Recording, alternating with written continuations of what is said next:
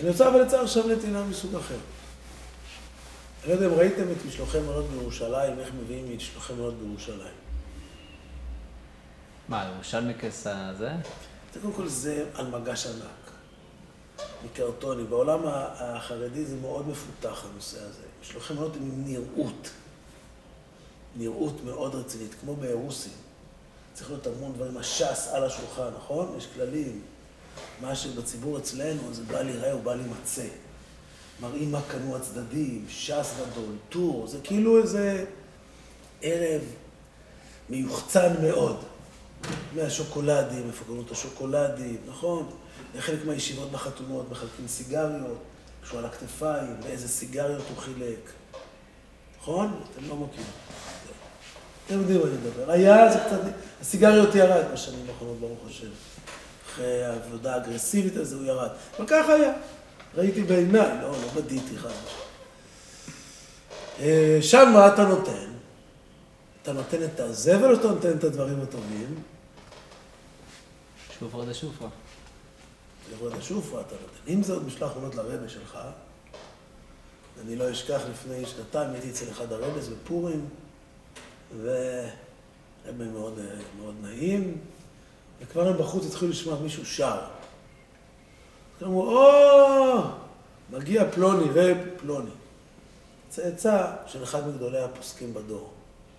שמעו אותו מבחוץ, יהודי מבוגר, נכנס מלא חיות, הביא משלח מנות, הביא אננס, חתוך בטוב תא. הוא נכנס, הוא מדבר גם חצי עברית ירושלמית, יידיש, מי שמכיר עברית מאוד מתובלת. אומר, רבי, הבאתי לך לכבוד מגילת אסתר, והשתייה כדת, אין אוי נס, אין אוי נס, היינו אננס. הבאתי לך אננס. תראה איך הבת שלי חתכה את זה יפה לרבה. מה מביאים למקדש? את הפסולת, או מביאים למקדש את הטוב?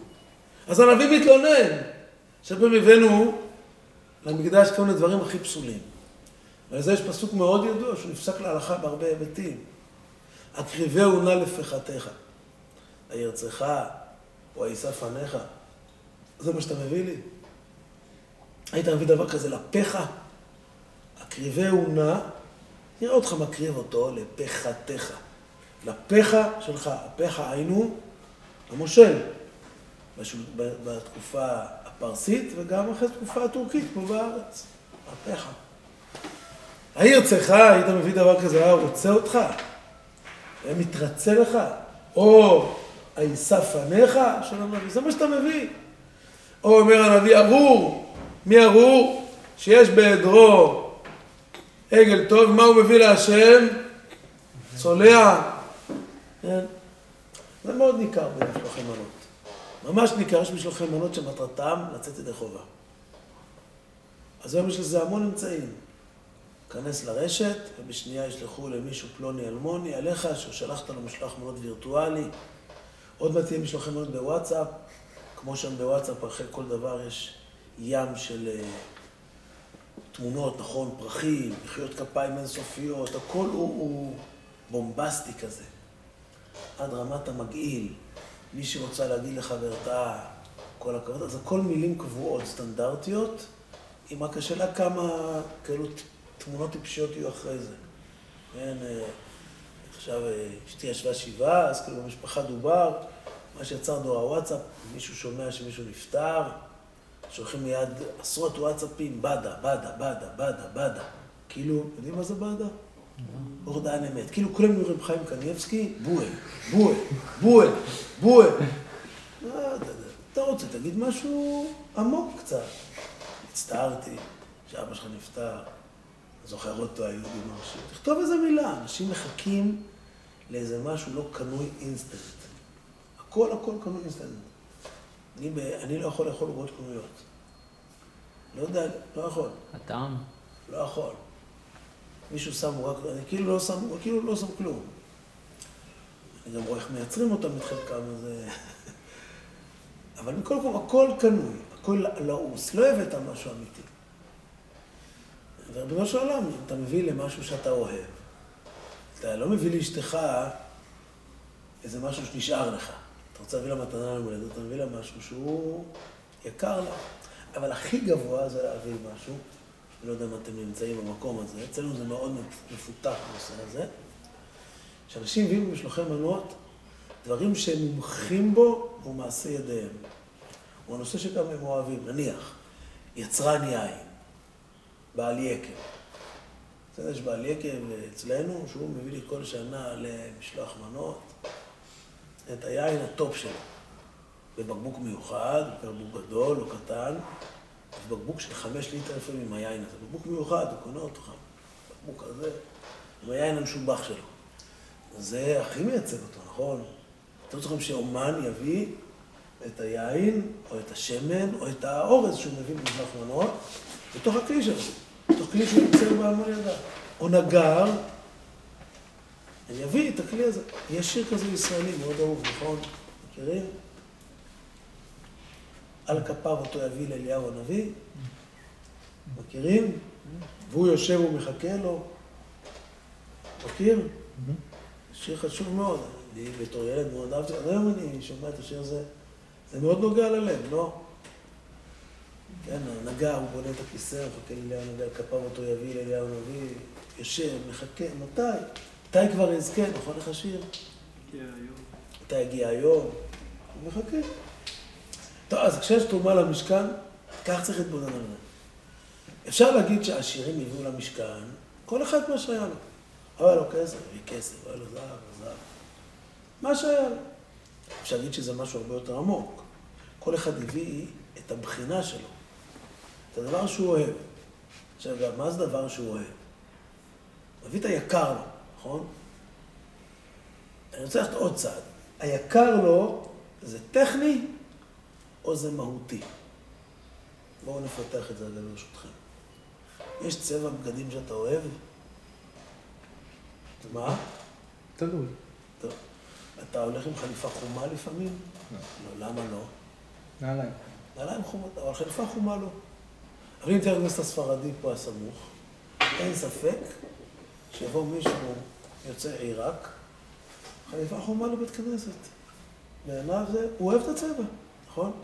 אחד אוהב צבע, כחול. אחד הולך רק על שחור, נכון? הוא בוחר בצבע, צבע מאפיין אותו. הוא גם אומר לאשתו, איזה צבע, הצבע הזה הולם אותך, הצבע הזה לא הולם, נכון? אתה בחרת סוודר כזה.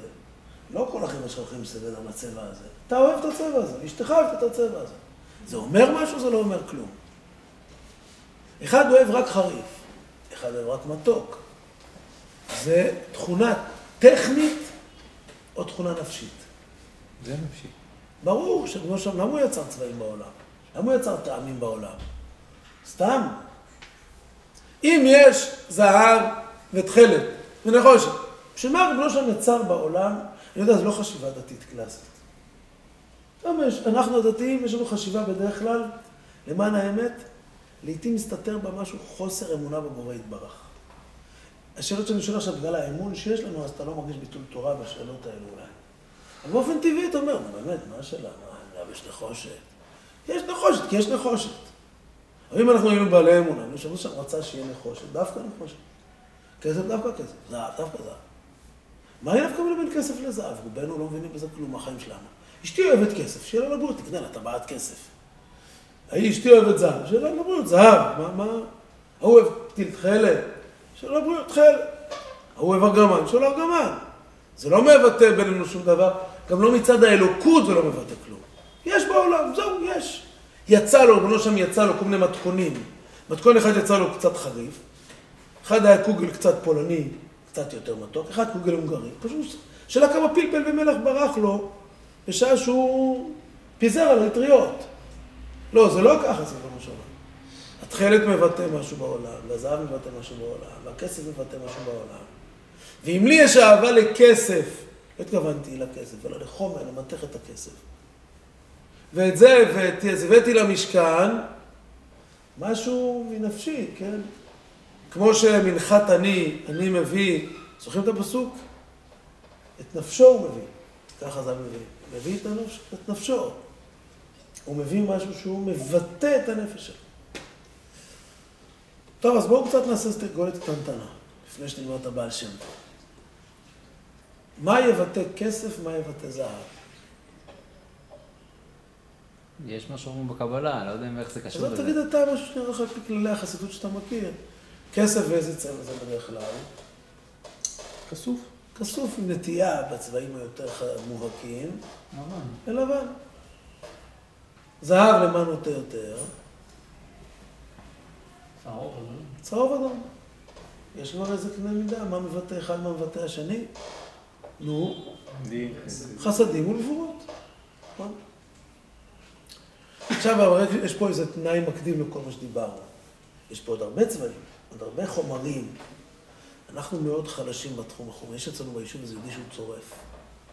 הרבה שנים היה צורף. הוא צורף, בעל תשובה ומקובל.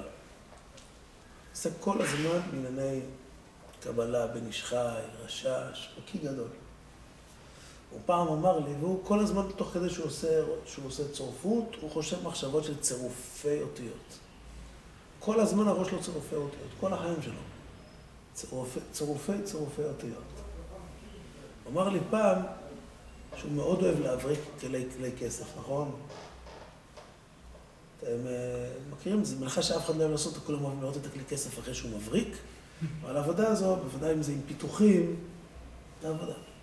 הוא אמר לי, אתה חושב שזה סתם להבריק כלי כסף? זה להוציא את הנשמה שלו מתוך הכלי הטמון החוצה. כי כשהוא מלוכלך, לא רואים את הנשמה של הכסף. אני חושף את הנשמה אפילו מהחומרים.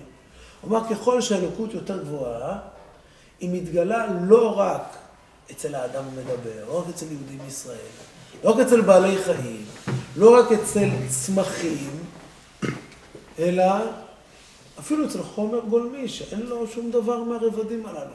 חי צומח, כן? מה שנקרא בשפת הפנימיות, וגם אצל הרב באורות הקודש, דצחן, חטיבת דצחן. אפילו בדומים יש גילוי. כשמביאים את כל זה למקדש, זה דורש שיהיה לי זיהוי של נקודות שהן, אם אני אוהב אותן והן אצלי, סימן שקיבלתי אותה מתנה מהבורא יתברך, שהם יהיו מתאימים לנפש שלי, לעבודה שלי, ואותם אני רוצה להביא למשכן. אז מה הכוונה אני מביא עכשיו למשכן? את מה אני מביא למשכן? את החומר, את מה שהוא מייצג. אני מביא את החומר עם עסקת חבילה, עם מה שהחומר הזה מייצג. כלומר, כשאני בא למשכן ורוצה להביא משהו, תרומה למקדש, אני אומר, ריבונו של עולם, לי יש נטייה נפשית, רוחנית, לאהוב דבר מסוים. הנטייה הזו מבטאת איזה משהו פנימי, מידה, רוח. אני בדרך כלל משתמש בה לעניינים חיצוניים, תכשיטיים, מוחצנים. אני במקום זה רוצה להביא אותה אל הקודש. אז בואו נלמד איזה פסקה בבעל שם טוב, ואז נתרגם אותה, בסדר? שתי פסקאות נלמד. נתחיל בראשונה. מאת כל איש אשר ידבנו ליבו תיקחו את תורמתי. בשם הבעל שם טוב, היינו, שכל אדם צריך להשית עצות בנפשו, להפוך לעשות מידות טובות מכל אשר ידבנו ליבו. מה זה ידבנו ליבו? מהתאוות החיצוניות ומידות הרעות אשר הרגיל בהן.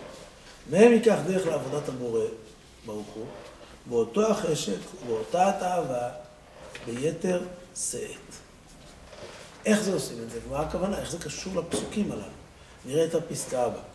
שמעתי ממורי ז"ל, בשם רבנו סעדיה גאון, זה מהגאונים, הגאונים היו מקובלים, הם היו פנימיים, אנחנו מכירים לעיתים רק את הפסיקות שלהם, את האמירות שלהם, אבל הם מהווים את הנדבך הראשון להרבה סוגיות פנימיות שלימים יכתוב אותם, האריזל ותלמידיו, המהר"ל, החסידות, הרב קוק, שראוי לאדם לחשוק בכל הדברים הגשמיים, זה כבר מבהיל. ומתוכו יבוא לחשוק בתורה ועבודת השם וכולי, כמו משל הנזכר לעיל. דהיינו, מי שלא יהיה לו חשק לזהב, אז הוא לא מפותח אצלו תחום מסוים. לא מפותח אצלו תחום של אהבת הגבורות, או אהבת החסד, כי הוא לא התנסה מעולם בתחום הזה. לא מפותח אצלו לא מפותח אצלו תחום מסוים. יש אדם שאומר, אני לא אוהב כלום. אני, תן לי חיים רגילים, בלי... כלום לא רוצה, אני לא... אתה שואל אותי אם אני אוהב לראות נופים? לא, לא מתפעל מנופים. אתה מתפעל לראות פרחים יפים? לא. לא. שולחן מספיק לי, ראיתי את השולחן, מספיק לי, לא, לא מתפעל מכלום. יש משהו שאתה אוהב? מנגינה נעימה? לא, לא מנגינה נעימה. כל בוקר תן לי לחם ובצל, כוס מים, חיים בנאלי, לא אוהב כלום. אומר על זה רבי סעדיה גאון, הבעל שם טוב, שהוא לא יוכל לאהוב הרבה דברים באלוקות, כי ריבונו שלום בחר להתגלות בנופים היפים, בחר להתגלות בצבעים, בחר להתגלות, ודרכם אתה יכול לאהוב גם את הבורא. כי אתה תרתום את הכוחות האלו, בואו נחליף רגע את האותיות מתרומה לרתימה, מתורם לרותם. מתי לרתום את הדבר הזה? לטובת הבורא יתברך. אדם חייב להיות עם תכונה נניח של רוגז. הוא לא יכול להיות בלי רוגז. כי אם הוא בלי רוגז, שום דבר בעולם לא מפריע לו. מפריע לך שיש בעולם עוול? אה, לא מפריע לי. אשתי ואני חיים בשלום, שיהיה עוול, מה זה נוגע אליי? מה אכפת לי? אתה מתרגז על משהו? לא, כלום לא כלום לא אותי. אבל חז"ל אמרו, לעולם ירגיז אדם יצר טוב ליצר הרע. רק מה הבעיה? שרובנו מתרכזים, רק לא על היצר הרע. מתרכזים על הוא שתפס לי את החנייה. זה מטריף אותי, שתפס לי את החנייה. או שהוא, היא, הוא או היא, לא רוצה להיות פה עם הדרה וסטריאוטיפים, מתקשים לעשות חנייה בשמאל. מי נתן לך תעודה? נתן לך רישיון. תראה איזה פקק נהיה פה מאחורה. באיזה זכות אתה גר ברמת גן עם כאלו פקקים שאתה עושה כדי לא יודע למצוא חנייה? אולי אין לך בכלל זכות קיום בעולם. נעבך, אתה לא יודע לעשות חנייה. אז אתה תוקע פה את הכל דקה וחצי. אתה יודע מה זה דקה וחצי שלי? אני הרב אליושי. דקה וחצי אני גומר עמוד גמרא. אז אתה לא, הוא חולב, אתה מתעצבן. שם אתה מתעצבן, אחרי זה אתה מרגיש, רואה מישהו עושה מעשה שלא יעשה עוול אמיתי. כל אחד חייב ותן לחיות, זה בסדר, שם לא מפריע לך עוול. אז מה עשית עם כל התכשיטים שהשם נתן לך? האופי, המידות. השארת אותו מאוד בוסרי, לא מתוקן. לא רתמת אותו לטובת הבורא יתברך. השארת אותו בעיקר כנכס נהנתני שלך, שמשרת אותך. אתה אוהב משהו? לא, לא אוהב כלום. אוכל טעים? לא. אוהב את הבורא? אני לא מכיר את המילה, אהבה. אין לך מילה? אתה לא מכיר את המילה, זו אהבה. טוב, אבל למה זה כל כך מסובך? כי כשאני אוהב דברים מגושמים, אני מאוד אוהב אותם. אני אגיד לך אוהב אותם, שהם חוסמים לי אהבה רוחנית. מה מטרת המקדש? שאדם יכיר את כל הנברא, כך אומר הנביא, כל הנברא לשמי, לכבודי, יצרתי, אף עשיתי. כל מה שנברא בעולם נברא לשמו יתברך. תרתום, תתרום את כל מה שיש לך לשם. תראו את הפסקה הבאה, כמה זה יחרדון להי. מאמר הבעל שם טוב נשמתו גנזי מרומים על פסוק מה יפית ומה נעמת אהבה בתענוגים. שמה יפה ומה נעים הוא, שבכל התענוגים הוא אהבה עליונה. שעל ידי התעוררות זאת התענוג בטבעו יקל לו לאהוב את הבורא ברוך הוא. כי בלאו אחי קשה לפתוח, לפתוח, במקום במילה לפתוח נקרא לזה לפתח. זאת המידה להתחיל לאהוב אותו יתברך שמו. ועל ידי התענוגים שנתעוררה בו, זאת אהבה, יקל לו ואבן. בסדר? תמיד כשכתוב אבן זה דורש הבנה. זאת אומרת, אם יהיה לך אהבה לדברים, אם תהיה עם חוש אהבה מפותח, תוכל לאהוב את הבורא. אם לא יהיה לך אהבה לכלום, לא יהיה לך יכולת לפתח את זה, לפתוח את הסוגיה הזו. תראו את המשפט הבא. ובוודאי כל מה שמתהווה אדם לאיזה תענוג, מתעורר בטבעו מידת אהבה לאותו התענוג, שהוא אהבה נפולה ממקור אהבה עליונה. בואו שנייה נמחיש את זה רגע בענייני אדם. מאוד מאוד חשוב לפתח את השמחה. מאוד חשוב. אז אנחנו נביא, כדי ש... קשה לשמוח היום לאנשים. דווקא מרוב טרדות. יש לאדם שפע עצום, אבל אנחנו רגילים להיות מדי אה, לא ספונטניים, לא זורמים. קשה לשמוח. אז מה עושים בכל מקום? הביאו תזמורת מלאת שמחה, שמטרתה לשמח. עכשיו תזמורת תנסה לשמח. שמחה זה דבר חשוב מאוד. בדרך השמחה היא גם תעשה שטויות הרבה פעמים. התזמורת או האנשים מסביב. יעשו שטויות. ירצו לשמח את החתן, אז יעלו אותו על איזה מגש כזה של השולחן. קחו שולחן, ירימו אותו. יזרקו אותו באוויר. לפעמים כתוצאה מזה אפילו תישבר לו הרגל. עכשיו, כדי שיהיה שמח, אז מביאים גם הרבה אוכל טוב, ושתייה טובה. ויש כאלו שכל החתונה, הוא לא נמצא בשמחת החתן והכלה, אלא מכיוון שיש כזה אוכל טוב, אשתו כבר אומרת לו בתשע וחצי, מוישה, בוא נלך הביתה. הוא אומר לה, רגע, רבקה, עוד לא הגישו מנה אחרונה. הוא לא יעזוב פה את המקום בלי מנה אחרונה. וכבר כשהגיעו, הוא הגיע, הוא היה מהזריזים מקדימים. הוא כבר היה בכל הדוכנים האלו לפני החופה, לא היה אחד שהוא לא עשה בו טעימת מזון. שאלו אותו, מה אתה אוהב בחתונה?